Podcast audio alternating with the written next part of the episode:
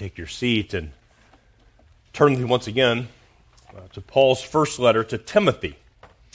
Uh, we'll begin in 1 Timothy chapter 3, but we'll be looking at a, at a, at a number of, of, texts as we look at this morning.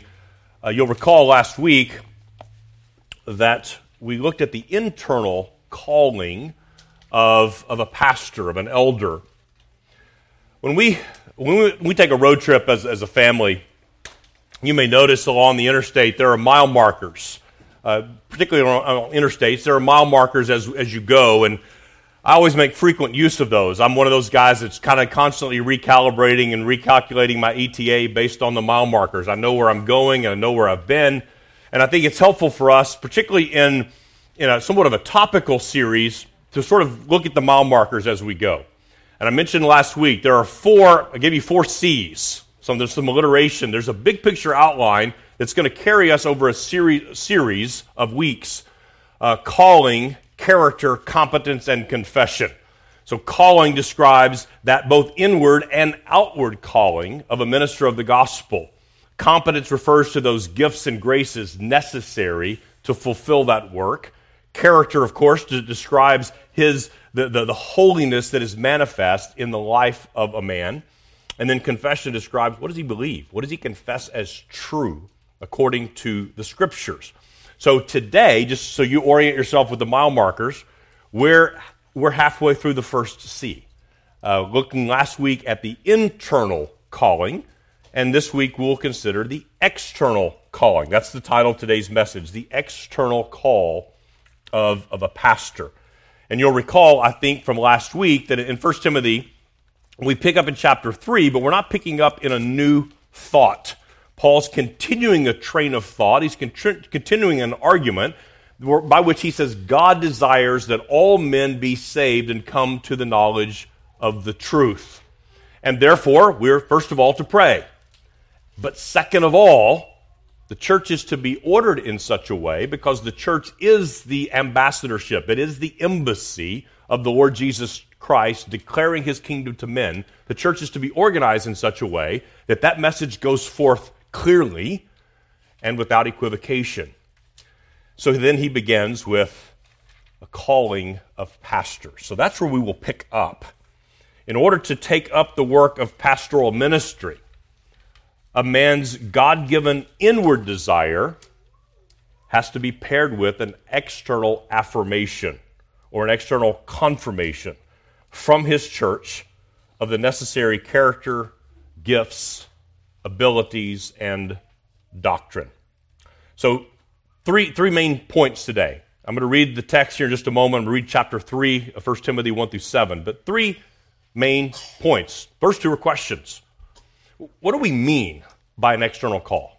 Or we might say an outward call. And, and during the sermon, I'll use those terms synonymously. External call, outward call, I mean the same thing. Who is responsible for this outward call? Who is responsible for this external call? And then, thirdly, we're going to consider some warnings and some encouragements from the Word of God with respect to this process of a call, an external call of a pastor. So, here together, uh, the Word of God. Listen as I read, because this is truly uh, the Word of God. Chapter 3 of 1 Timothy the saying is trustworthy. If anyone aspires to the office of overseer, he desires a noble task. Therefore, an overseer must be above reproach, the husband of one wife, sober minded, self controlled, respectable, hospitable, able to teach, not a drunkard, not violent, but gentle, not quarrelsome, not a lover of money. He must manage his own household well with all dignity, keeping his children submissive. For if someone does not know how to manage his own household, how will he care for God's church? He must not be a recent convert, or he may become puffed up with, the with conceit and fall into the condemnation of the devil.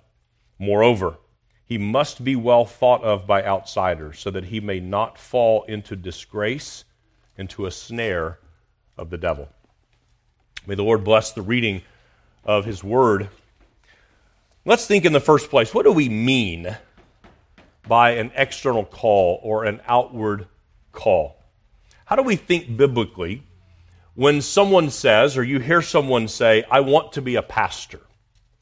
Or how do you respond to someone who says they are called by God to preach the gospel and to serve as an elder in the church of Jesus Christ? How, how do you individually, how do we corporately respond to such a statement? Is the testimony of an inward call, this subjective call inwardly, is that all that is necessary? Someone says, God has called me to preach. Is that the end of the story? Is that the end of the question? Here in 1 Timothy 3, the scriptures plainly speak of a man with a desire for the office of an overseer. But is that all that is necessary? And the scriptures give us the answer, and, and it's unambiguous from the scriptures. The answer is no. The internal call is necessary, but it's not sufficient, or not all by itself sufficient. It is necessary, but alone, that inward call is not sufficient. It's not enough on its own to ordain a man to the office of ministry. There must be an outward, objective confirmation of the inward, subjective call to the ministry. And this is what we mean, quite simply, by outward call or inward call. There, there's, there's an outward, objective affirmation, confirmation of that which is inwardly, subjectively experienced. Now, we know, we saw this last week, only the Lord can create that genuine and sustained inward call. There are a whole host of reasons that a man might desire the office, might desire a number of things about the office, but only the Lord can create a genuine pastoral calling that will endure. Only the Lord can do that. But that when He does so, that inward call then will be accompanied, not some of the time, but all of the time. It will be accompanied by the necessary gifts and graces for such a task and it will be accompanied by discernible outward characteristics, aspects of a man's character, his abilities, and right beliefs. So let's think about a couple of texts that can help us think about this and think about the defining what we mean by this external call. And the first one is the text that's before us, one I've already read. And, and again, we, we confess that the Word of God is everything that is expressly set down, but also that which is necessarily contained. So those necessary conclusions from the Word of God are also binding upon us as the authority of God's Word. So in 1 Timothy 3, verse 1, we see this inward call, this desire in the heart of a man to serve as a pastor, to preach the gospel of Jesus Christ, and to shepherd and love and serve his people. And then immediately after that, Paul says, therefore, an overseer must be, and he gives all of these qualifications.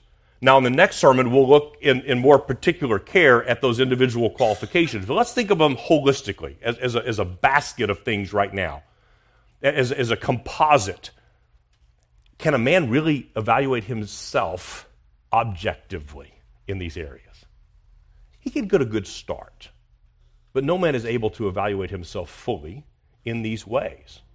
Somebody, someone, something outside of himself needs to be able to lay eyes upon him, evaluate these things, and say, Brother, we see this. Or we see some deficiencies here.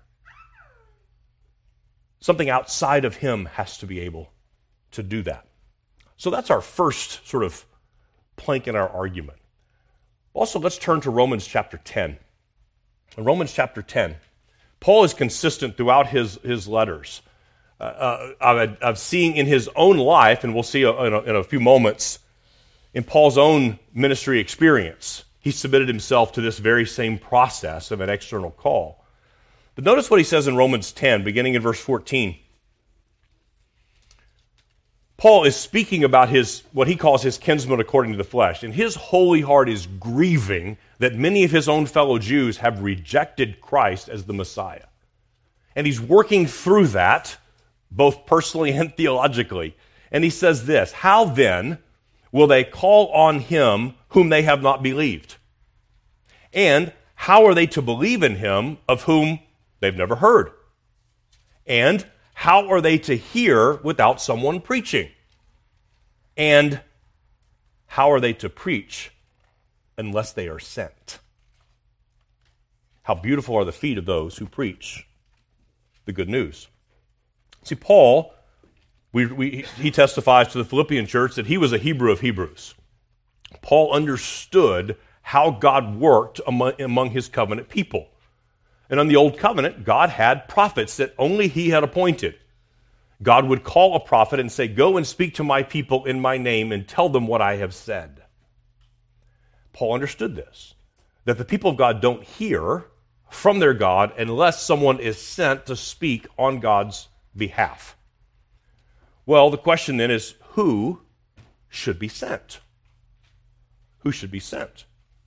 Well, the answer is those whose calling, character, competence, and confession can be tested and can be examined against the objective, immovable, infallible, certain standard of the Word of God. And it has to be done in such a way that there's demonstrable fruit that a congregation can actually observe. And again, throughout his letters, Paul communicates that the revealed will of God is made known through his written word.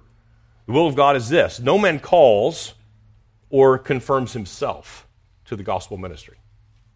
And see, we live in an age where that's, that's just that's a novel idea. But this was, this was just a settled understanding of all Protestant churches up until very, very recent history. Really, in the, in the revival movement of the mid to late 19th centuries in America and England, is, is really the first time you see a, a growing influence of people who were self appointed and relied more upon an inward sense of calling rather than that objective external confirmation. 19th century pastor, for example, is a Baptist pastor named John Dagg. Writing in the 19th century, he says, Every man who believes alone that he is called of God to the ministry has reason to apprehend that he is under delusion. If he finds that those who give proof that they honor God and love the souls of men do not discover his ministerial qualifications, he has reasons to suspect that they do not exist. Those are plain words. They're hard words, but they're plain words. And this was, this was not controversial when he wrote that. It only becomes controversial in a, in a very modern experientialist kind of, of atmosphere where I feel something and that makes it true. Now, I don't have to, you don't have to use much of your imagination to think about other areas in our culture where somebody just thinks something and becomes true. I just feel, I just identify in a certain way, and it's true.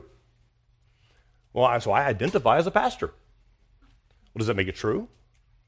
I hope not. There needs to be an external confirmation. And we need to recognize that's, that's not a restraining thing, that's a blessed thing in God's plan for his church. And this may sound harsh for, for, for men like Dagg to say, if he finds that those who give proof that they honor God and love the souls of man do not discover his ministerial qualifications, he has reason to suspect that they do not exist. And that can strike our ears as harsh, but I promise you, for that man and his family, that's a long term blessing. To tell a man, brother, relieve yourself of that obligation for your sake, for your family's sake, for your church's sake. Relieve yourself of that burden.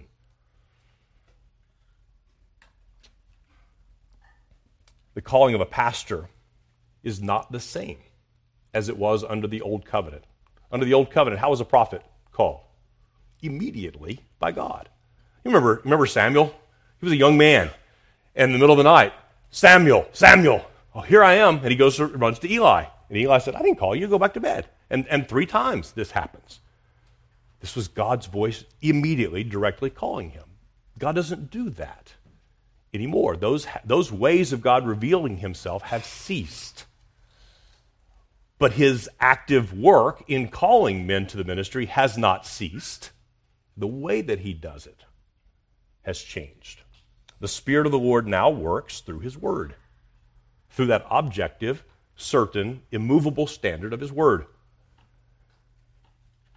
The Spirit works through that word in such a way that it produces first a desire and an aspiration in the heart of a man, and it produces in him the skills and the gifts necessary for gospel ministry. And the Spirit does this in such a way that it will be evident not only to that own to, to the man as he kind of looks in the mirror, so to speak, and he sees these things in him, in himself, but others around him will see and notice it. The Spirit of, the, of God will communicate a call to pastoral ministry both to that man and also to the church.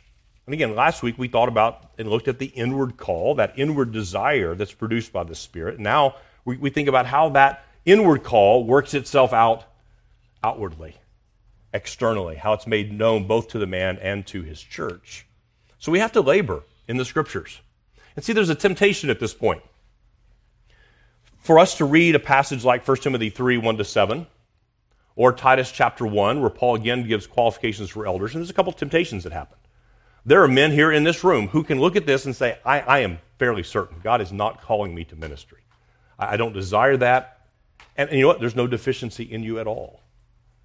Not having that kind of desire and that call. None whatsoever. But there's a temptation to look at that and say, well, since it doesn't apply immediately to me, I don't need to, to study these things and understand them. There's also a temptation among our ladies the godly ladies in this room who have submitted themselves to the will of Christ revealed in the Word of Christ, and they say, I know for certain I'm not called to be a pastor because God has said that pastors are to be men. So I can look at 1 Timothy 3 and kind of, well, that's, that's great that God's talked to some men about that, but it doesn't apply to me. Well, see, you'd be wrong to think that. Because we're going to look here in the next section when we ask the question of who is responsible for this external call. The answer is every member of Christ Church needs to understand these things, needs to be conversant in them, need, needs to understand how these, these apply in such a way that I can, I can begin to look and pray for and cultivate and affirm men among me in my own church that God may be calling to pastoral ministry. So we need to labor in the scriptures to understand the necessity of, of the inward call, but, but also how that same, that same inward call has to be matched and paired with an external call. So we have to avoid the temptation to think that this is something merely subjective or, or mystical. There must be an external and outward call to confirm that. But that's the second point that we'll wrestle with now. The second question is who's responsible for this? Who's responsible for it? And I think you already know the answer. I'm going to give it to you anyway. We, we may ask, well, who, who's responsible for affirming?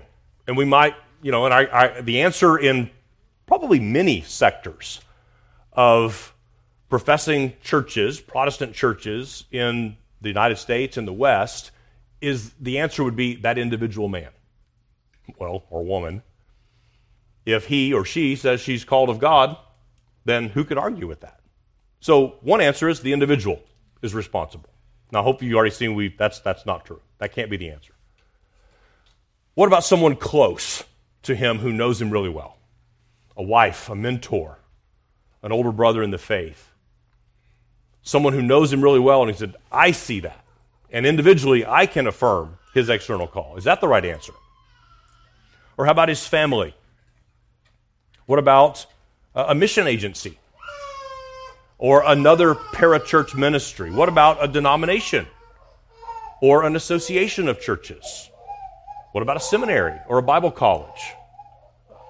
I mean, and we, and we can see throughout history, we can see even in recent days how any or all of these institutions may play the decisive role. And some would say, My denomination has ordained me, or my Mission Society has ordained me. All those agencies might be helpful.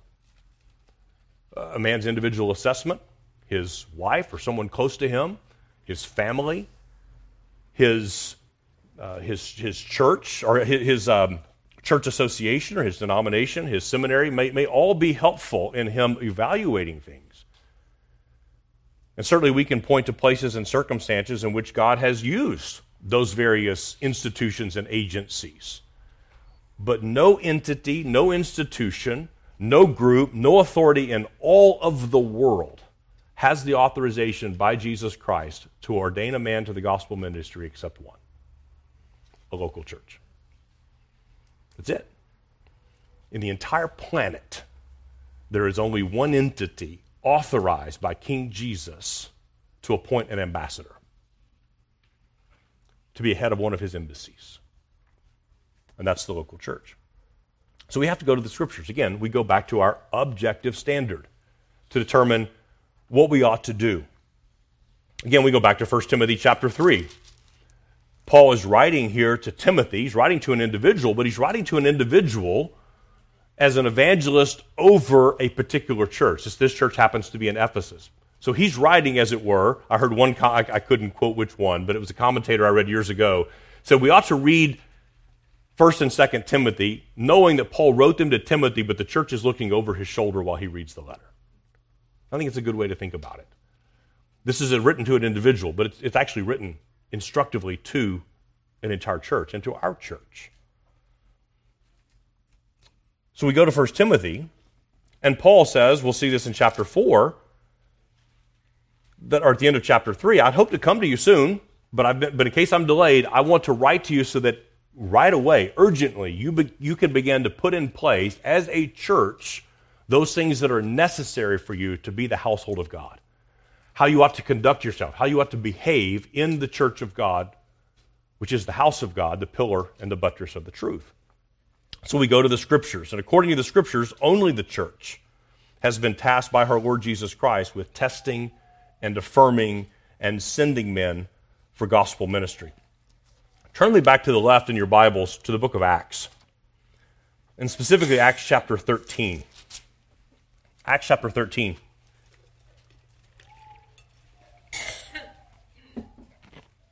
Here we find Barnabas has been laboring at a church in Antioch. Antioch is a predominantly Gentile church, and Barnabas had gone and, and fetched Paul, brought him to Antioch to serve among the people there. And we pick up the narrative in, in, Acts, in Acts 13. I'm, not, I'm in another 13, not Acts 13. Give me just a second. In Acts chapter 13, beginning in verse 1, let's pick up the very last verse of, of chapter 12. Barnabas and Saul returned from Jerusalem when they had completed their service, bringing with them John, whose other name was Mark. Now, there were in the church at Antioch prophets and teachers Barnabas, Simeon, who was called Niger, Lucius of Cyrene, Manaen, a lifelong friend of Herod the Tetrarch, and Saul. While they were worshiping the Lord and fasting, the Holy Spirit said, Set apart for me Barnabas and Saul for the work to which I have called them. Then, after fasting and praying, they laid their hands on them and sent them off. And so, being sent out by the Holy Spirit, they went down to Seleucia, and from there they sailed to Cyprus. And thus begins Paul's missionary journeys. Paul and Barnabas are laboring in Antioch. There are, there are prophets, there are teachers, there are pastors there that God has called among a Gentile church. This is remarkable.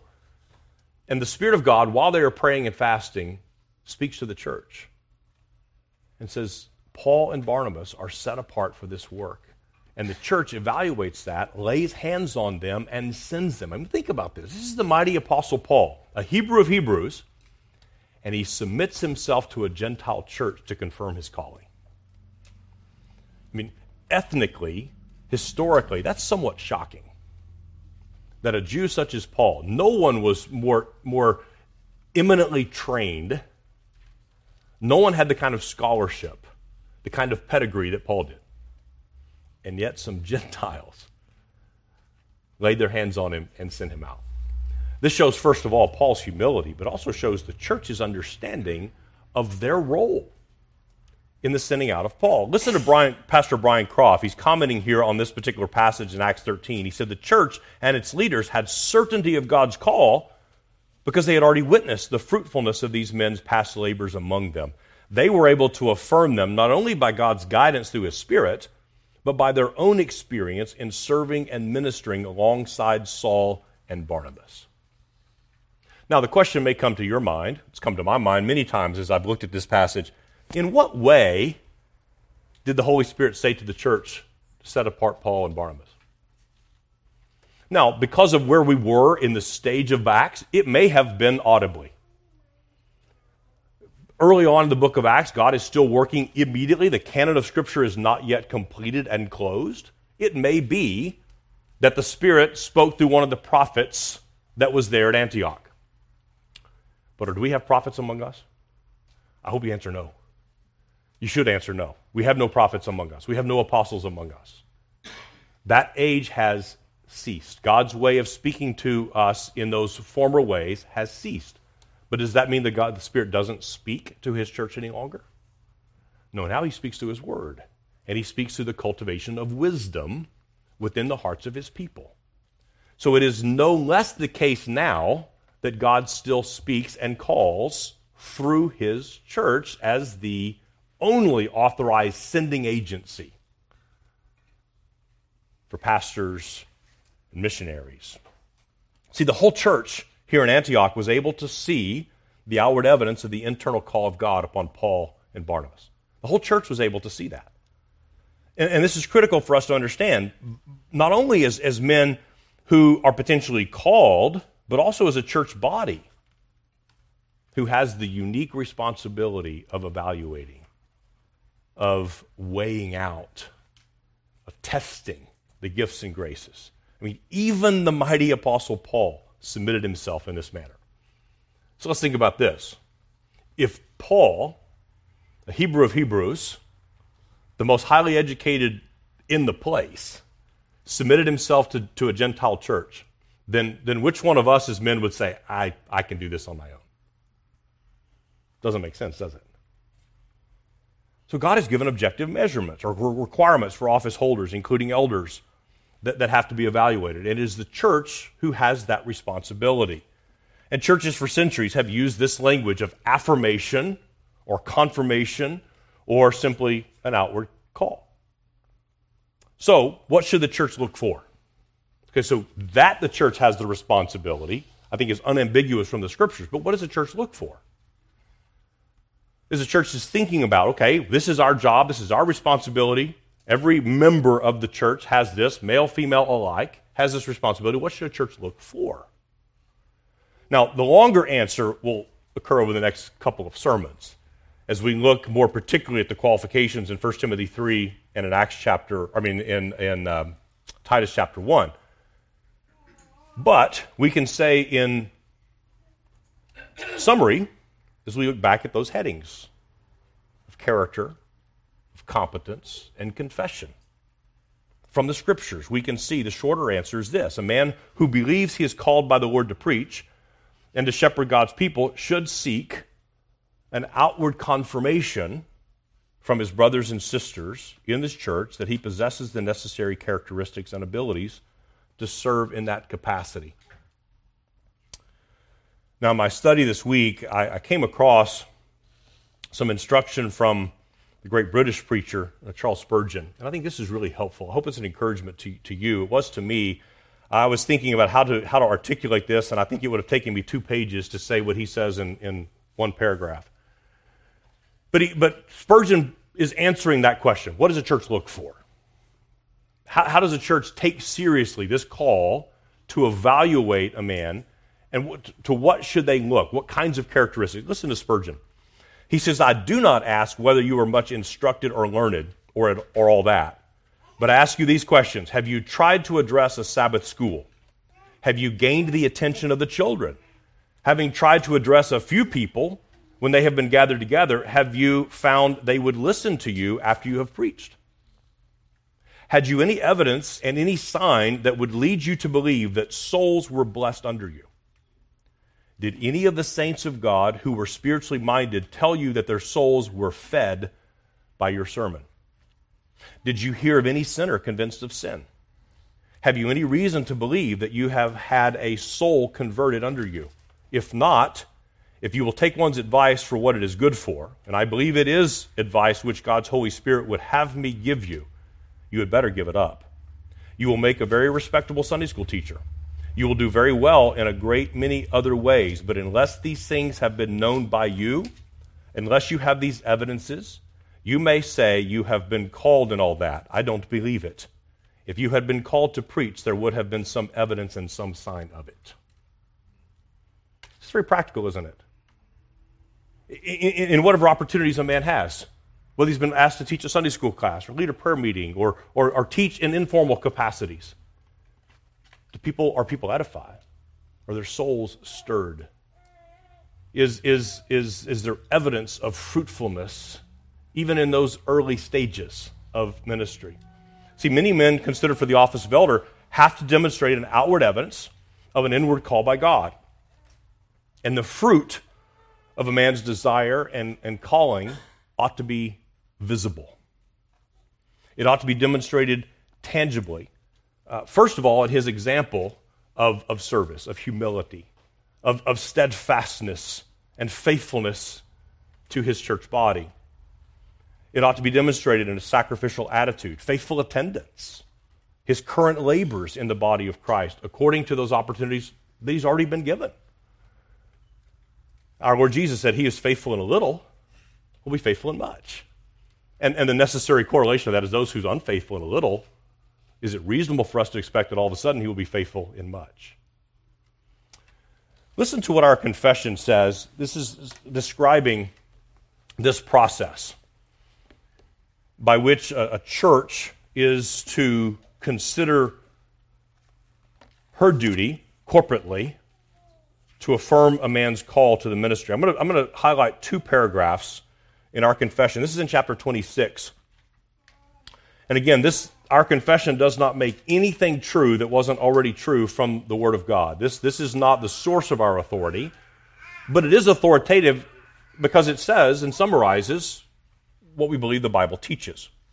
So in paragraph 9, paragraph 8 just simply says that, the churches that are gathered and assembled according to the mind of Christ ought to have an orderly have an orderliness among them, including members and officers, and those officers being deacons and elders.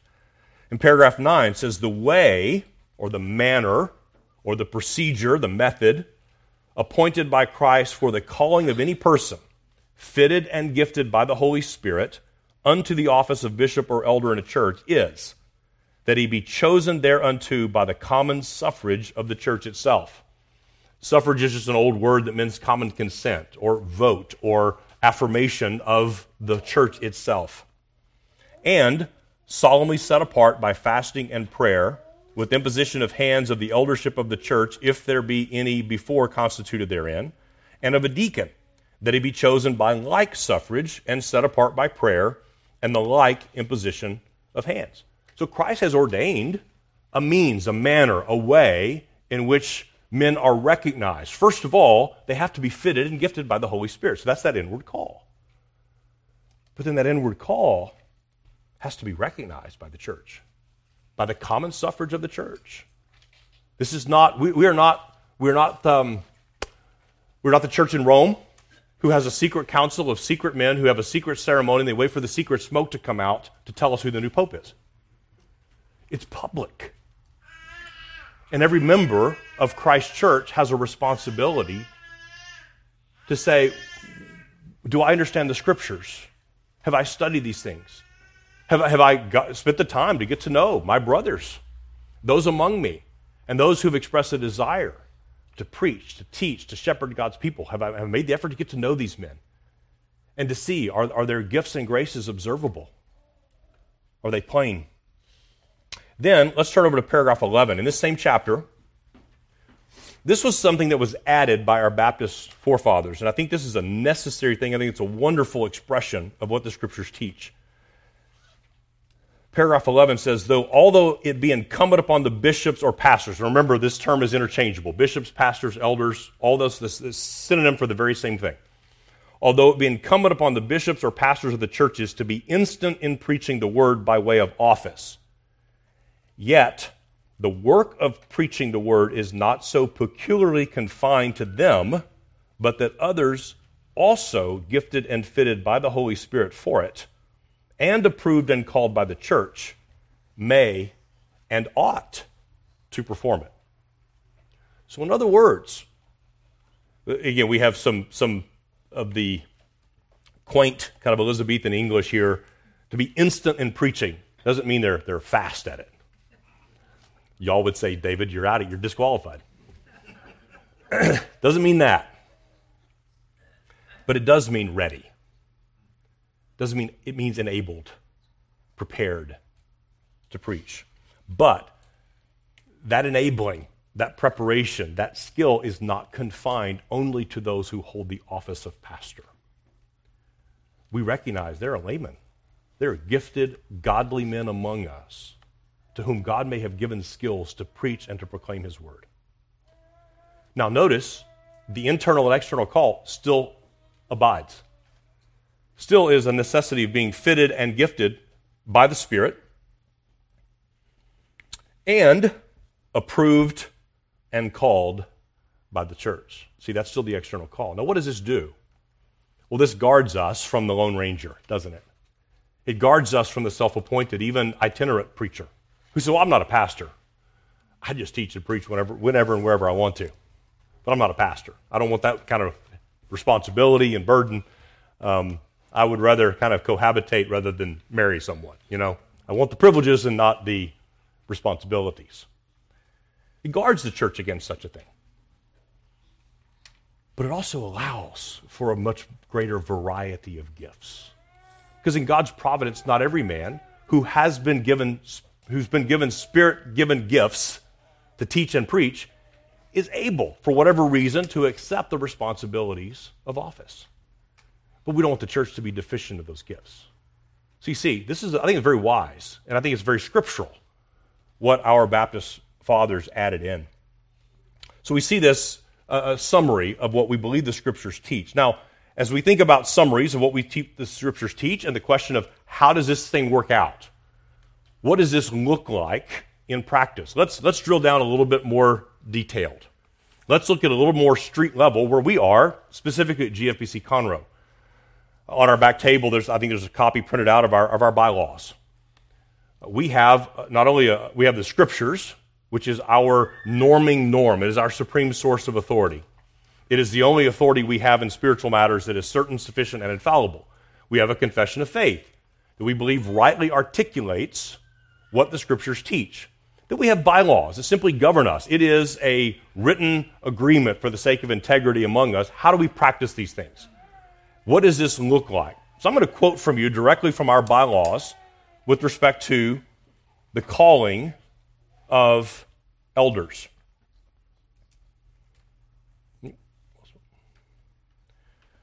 This is in Article 3, Section 3. Uh, in our, you can look this up on your own if you want to. This is the elder selection process from within the congregation. The process by which elders are nominated and appointed to the body of elders is as follows. Number one, men who desire the office of elder and believe God has called them to such labors shall make their desire known to the elders privately. Number two, the elders shall set aside men that they determine have met the qualifications and gifting of the office of elder. They shall be declared as being under consideration. Thirdly, the elder shall then make it known to the church that a particular individual, a particular man, is being considered as a candidate for the office of elder. Fourthly, for a period of time, not less than 28 days, four weeks, the congregation will have opportunity prayerfully to consider the individual's qualifications for the office of elder. If members, for any reason, feel that the person may be unqualified, they should go to him in love and discretion and privately discuss their concerns if, after discussion with the nominee, the members feel that their concern is unresolved, then they should approach the elders with their concern.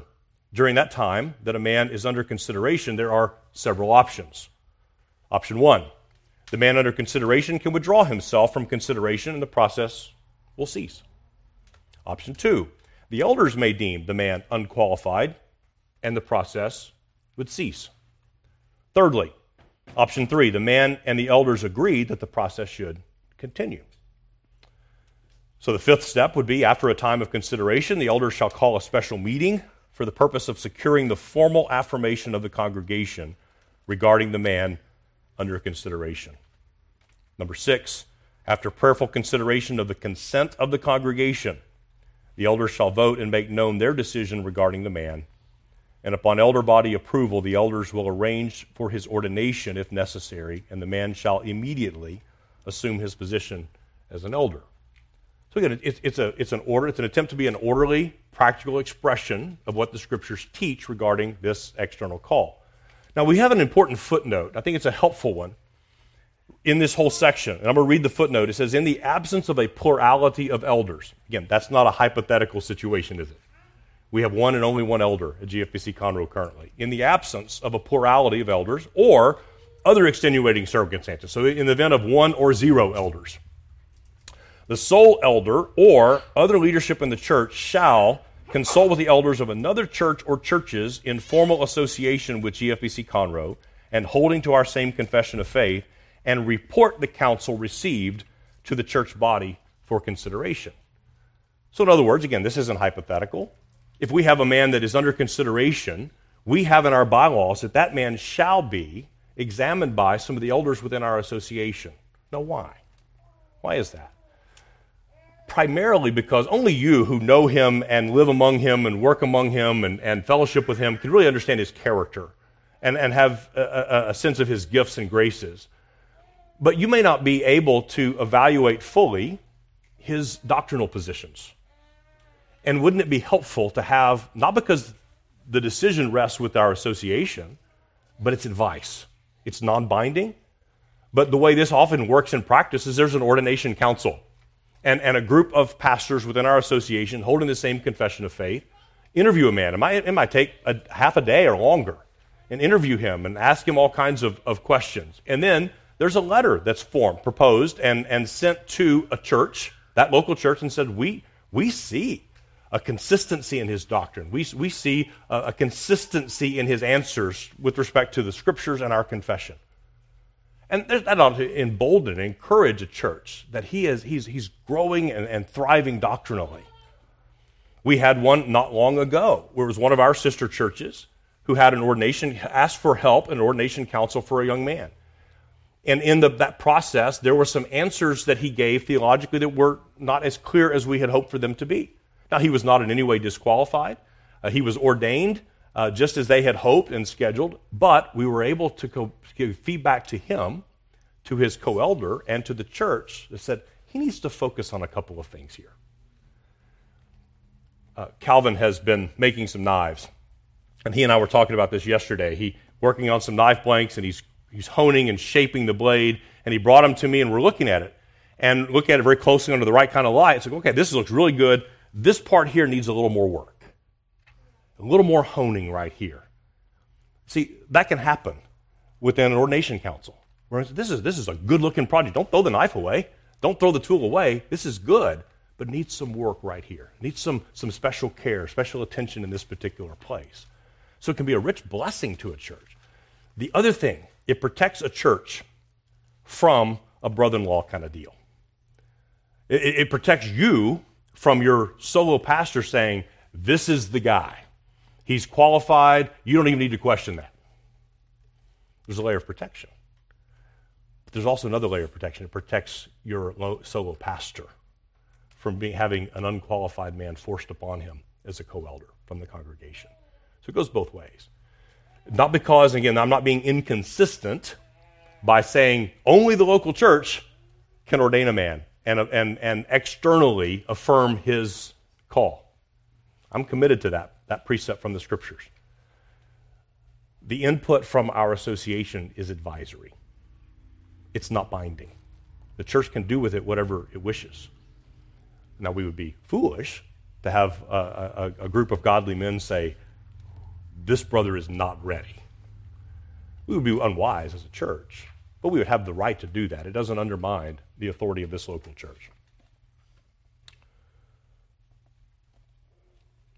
So, understanding what the scriptures teach about inward and outward calling really ought to be an encouragement to all of us. It ought to encourage us, it ought to embolden us. It should encourage the whole church that Christ rules and shepherds his church. He is not an absent God, he is not an absent Lord. He, and he is, even in this particular task of choosing men to shepherd, to lead, to give oversight and care for his people, our Savior is right here He is actively engaged, He's on the scene. And we ought to praise our great God for His provision for His body in this way. We ought to praise the giver. And it should encourage any man who, who may be, be stirred to consider himself as a possible pastor. Because the, the reality is, we all struggle. We all struggle to discern the will of God, and particularly on something that's, that's so weighty. And the doctrine and practice of waiting upon an external call gives us confidence that God will use his local church as a means of confirming that. So, for a man to submit himself openly, willingly to the, the, the, the kind hearted, Christ loving scrutiny of his brothers and sisters ought to be a welcomed thing. It ought to be an encouraging thing.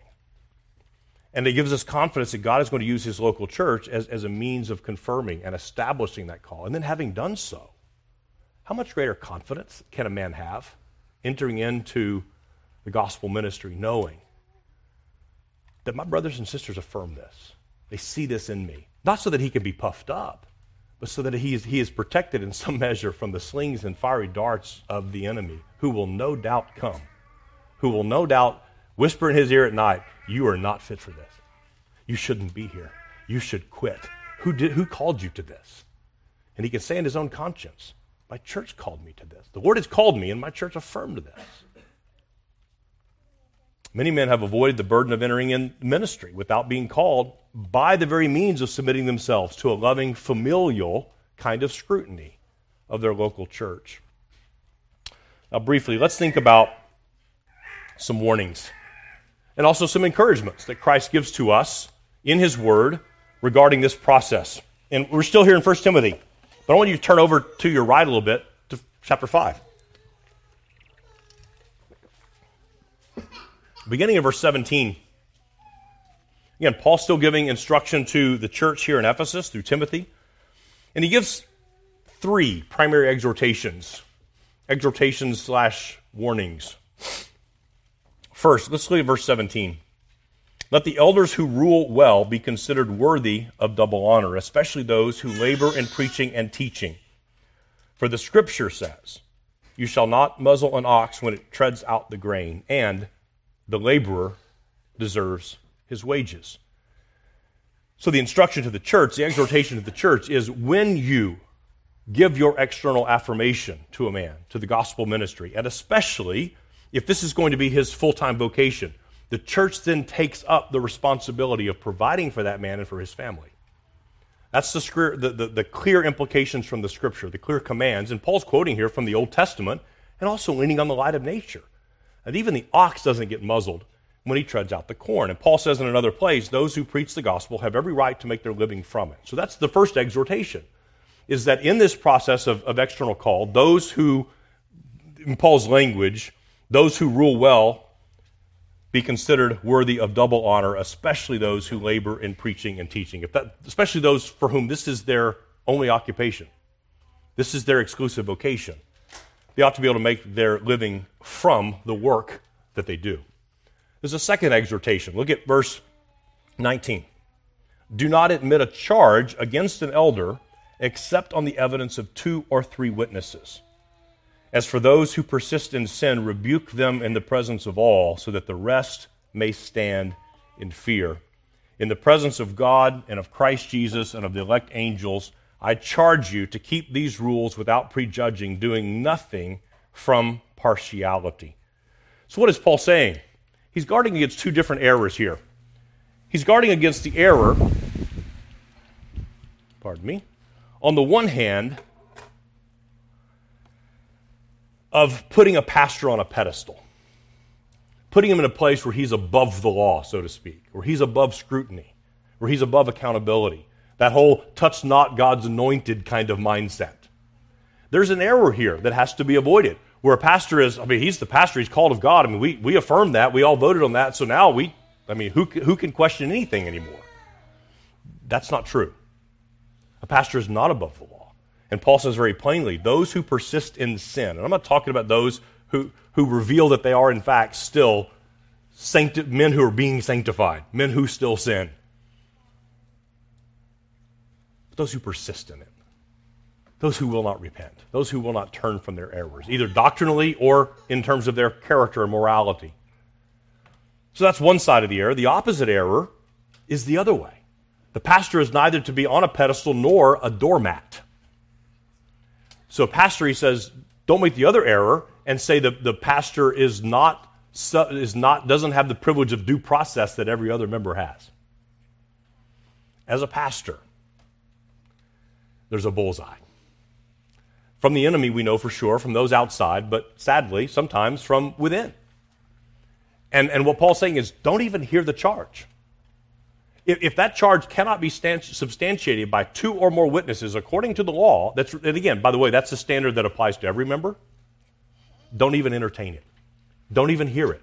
And that means not only formally, he's not speaking only to Timothy or to, Tim, or to the co pastors or some formal council even to every church member in a casual setting, there's an accusation made against your pastor. The Word of God tells you if there are not two credible witnesses who can confirm this, you're not even to receive it. Don't even hear it. So, the exhortation here with respect to this external call is avoid the equal but opposite errors. Don't put him on a pedestal. Don't think he's above the law. But don't think he's below the law either. Don't think because he's in charge that everybody has a right to make any accusation they want whether it's credible or not. Third, acu- third not accusation, third exhortation.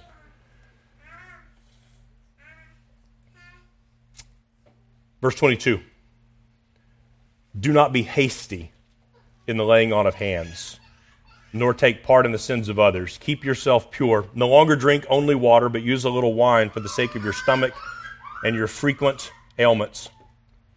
The sins of some people are conspicuous going before them to judgment, but the sins of others appear later. So also good works are conspicuous, and even those that are not cannot remain hidden. Here's the warning don't be hasty in calling new pastors. Take your time, do the necessary diligence. Not all sins, Paul says, and deficiencies of character or gifting are noticeable right away. I mean, you know, you, you've known some men and, and women too, that their sins, you can spot them at 100 yards away. You, you know right away, this, this brother is not, not cut out to be a pastor. Well, Paul says, but give us some time. Some men are pretty smooth. I mean, you, you, you know, you've met people. This, that silver tongued devil, the guy who can talk his way out of anything. But he's not a holy man, he's not a godly man and he may come across as being, wow, he, I mean, he, he got all the scripture memorized and, and he, he seems so, so smart and eloquent. Those are the kind of men you, you want to have if they're holy men, if they're godly men. And Paul warns the church take your time because not all sins are obvious. Now, that just makes good, plain common sense, doesn't it? But Paul recognizes this is weighty. In fact, I, I, for years I struggled to understand. In fact, in the, in the ESV in verse 23, it's in parentheses. No longer drink only water, but use a little wine for the sake of your stomach and your frequent ailments. In my mind, here's the scene. Paul, we know Paul would often use a secretary. So Paul would dictate the letter, and someone else is writing it down. And Paul is now moving to this process of the external call. And he's saying, Don't be hasty in doing this. Then he says, By the way, Timothy, how's your stomach? because this is gut wrenching stuff. This is heavy. D- drink a little wine to settle your nerves. It may take that. You, these, these things can cause you literally to tie your stomach up in knots because these are weighty matters. And, and he's, he's warning them don't, don't, don't have partiality because these may be your friends. These may be brothers that you love dearly. But there is, there is, there's a real deficiency. And somebody's got to have the courage to say, brother, this is not for you, or at least not now. Do not be hasty in the laying on of hands. See, there's a real sense in which the responsibility for a man's future failures as pastor lays at the feet of the church, and especially at the feet of the current pastors who would lay hands on him if they fail to give due discernment. Now, we're not omniscient. Churches throughout history have, have made grave errors, some of them because of their own carelessness, others because nothing could be Nothing was discernible at the time. But in the midst of this warning,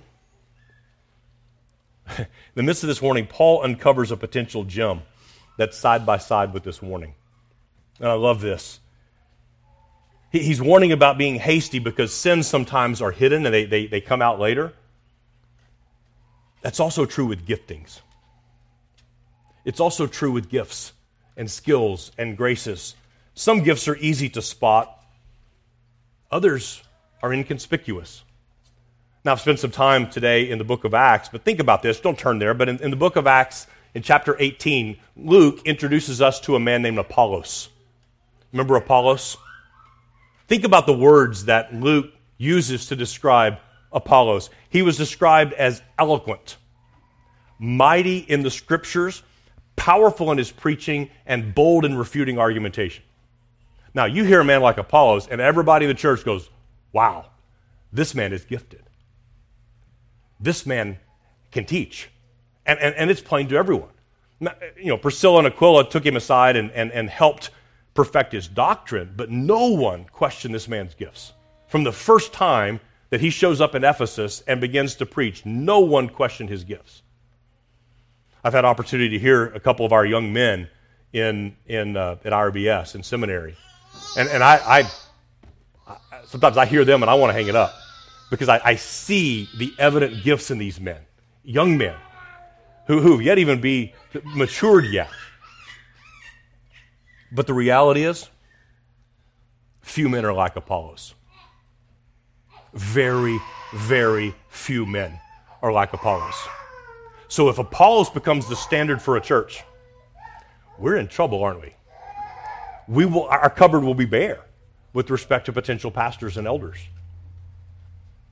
The church should be patient and diligent in, in waiting to discover the gifts that maybe are not quite as obvious. There might be a man who, who doesn't wow you the first time you hear him teach or preach. But you know. You know he's a faithful man. You know he's a godly man. And perhaps you know a man who's, who's not a, a dynamic orator. He doesn't just naturally captivate the ears, but he is clear, he's organized in his thinking and his speaking. And, and maybe he's not that, you know, command of the room kind of personality. But when you speak with him regarding the Word of God, you take notice, and you know other people take notice. There's something something different. He makes insights, he makes observations that help you apply God's word, that help you understand things better. He's eager to study, he's eager to see the word of God applied in the lives of his brothers and sisters. He loves to dig deep into the study of God's word, and, and you see the fruit within his own family of his gospel labors there. Church, keep an eye on that one. Keep an eye on such a man. That's precisely, that's precisely the kind of man that God tends to raise up among us. I remember hearing Alistair Begg, this was years and years ago. He, it was in a, in a, I think in a, in a pastor's conference lecture, and he's describing being in his undergraduate program, and there was a classroom environment, and they're all kind of going around the room. What, what do you want to what do you want to do? What do you want to be? And he said, Well, I, I think I want to be a pastor. And his classmates laughed at him. I mean, he was a man of small stature. I mean, we love his accent, but there was nothing special about his voice. In Scotland, it was, I mean, he was one of many. There was nothing physically impressive about him. But if you've heard Alistair Begg, you, you know he, brother, can preach. And he's had years and years and years, decades of faithful ministry. And I think, too, about young men among us. I think there's maybe a particular uh, exhortation, encouragement here to the church of Jesus Christ. Think about a young man who grows up in the church and people can still remember his youthful folly. They, they, they remember how that folly was, was exposed, but, but now he's grown. He's walking with the Lord. Maybe he's even started his own family. But he's taking on responsibility. We're, he's growing right in front of our eyes, and now he says, I want to preach Jesus Christ and Him crucified. But some in the church go, yeah, but we remember that time he got in trouble with the potluck. And that's all we can think about. We failed to take an account. The Lord may have his finger upon him yet. He might s- still be, in our eyes, an unreliable teenage boy. But the Lord is moving in him. And Paul says, not so fast. Don't count him out just yet. Don't count him out just yet. Sure, his gifts are raw, his graces are undeveloped. He's still green, but be patient with him. Paul says there might be gold there among that dross. So there's a warning. Don't be hasty in the laying on of hands. But he also says, don't be hasty in dismissing someone, uh, of, of casting a judgment. Says, I've known too much about this guy, and I, there's just no way. If you'd known Saul of Tarsus, would you have said he was fit? I mean, even those when Paul when, when Paul got knocked off his horse, the blinding light, Saul, Saul, why are you persecuting me? And he was led into Jerusalem by the hand because he couldn't even see for three days. And the men there did not want to receive him because they knew who he was. They had heard all about him. But God had called him.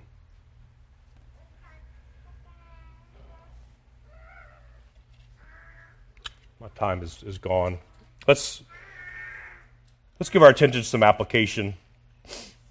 How do, we, how do we apply these things? How do we think about these things as a church? First of all, pray. Pray that God will raise up men and, and make their calling known among us. Pray that He will exercise His lordship in that particular way. Call upon the Lord of the harvest. Men, young men, if your heart is stirred as you hear these things, act upon what you believe to be the Spirit of God at work in you the, the, the doctrine of the external call doesn't mean that you just sit around and twiddle your thumbs until such a time as the church will call you. How are they going to call you if they've not seen anything? Take advantage of the opportunities that you have. So there's that, again, those equal and opposite errors. We can, on the one side, depend upon a subjective call alone, end up jumping headlong in, into a gospel ministry untested and unconfirmed. But then on the other hand, we attempt to just be idle and just wait on something to happen. Pursue the opportunities you have to serve God's people and particularly to serve them with His Word. Practice sacrificing your time, practice sacrificing your gifts and using those for the good of others. For all members, study these passages, study the Scriptures. Even if you're convinced God has not called you, the Lord may give you the privilege of encouraging His call of a man near to you. Another one I think that is long, for the long term health of the church is, is vital, and it's this speak well of the pastoral ministry in your home.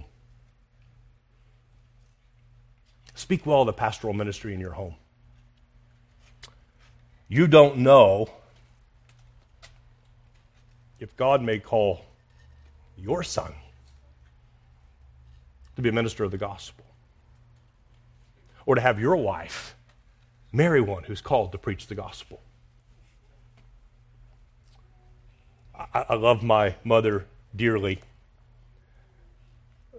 But when I was growing up, she told me repeatedly there were three things she never wanted me to be a firefighter, a police officer, or a pastor. I understand her motives behind it. She wanted to protect family life but it delayed me in significant ways. Speak well of the pastoral ministry. You don't speak well of me, speak well of the ministry. Puritan pastor John Flavel said this Oh, brother, oh, brethren, who, who would not study and pray and spend and be spent in the service of such a bountiful master? Is it not worth all our labors and sufferings? To come with all those souls we instrumentally begat to Christ, and all that we edified, established, confirmed, and comforted in the way to heaven, and saying, Lord, here am I, and the children thou hast given me. To hear one spiritual child say, Lord, this is the minister by whom I believed. Another, this is he by whom I was edified, established, and comforted. This is the man that resolved my doubts quickened my dying affections, reduced my soul when wandering from the truth. And, and, if I can be so bold, can I add to Flavel's thoughts, kind of in that same vein? Lord, here's the church member who encouraged me, who prayed for me when I doubted my calling to feed your sheep. Lord, here are the brothers and sisters who encourage me to improve my gifts, to study diligently, to learn to proclaim more clearly the wonderful gospel of Jesus Christ. Perhaps your own son may one day say, Lord, here's the Father who instructed me, disciplined me, taught me self control, spoke of our pastor in such a way that I found myself aspiring to shepherd your people. Or, Lord, here is the mother who loved me, modeled for me faithfulness to, your, to her family and to your church, and who encouraged me to consider your calling to the gospel ministry. May the Lord give us ears to understand and hearts who are eager uh, to take heed uh, to God's word to us this morning. Amen. Let's pray together, and then we will stand and respond in, uh, in song once again. our Father and our God, we thank you for your word. We thank you that we have a certain, sufficient, and infallible guide for us. Lord, I, I pray that you will help us in, in a day in which your word seems contrary, even sometimes, to the practice of Christian churches. I, I pray, first of all, that you will conform us as your people here in this place to your word. Grant to us an eagerness to believe and, and obey it. And also pray for a revival in our land I pray that your churches will return uh, to, to the good old paths, clearly, infallibly presented to us in your word. Lord, we pray uh, not only for our church today, but we pray for the su- succeeding generations. We pray for those who will come after us, that you will provide faithful, eager men to herald the gospel of your Son. We ask all this in his name.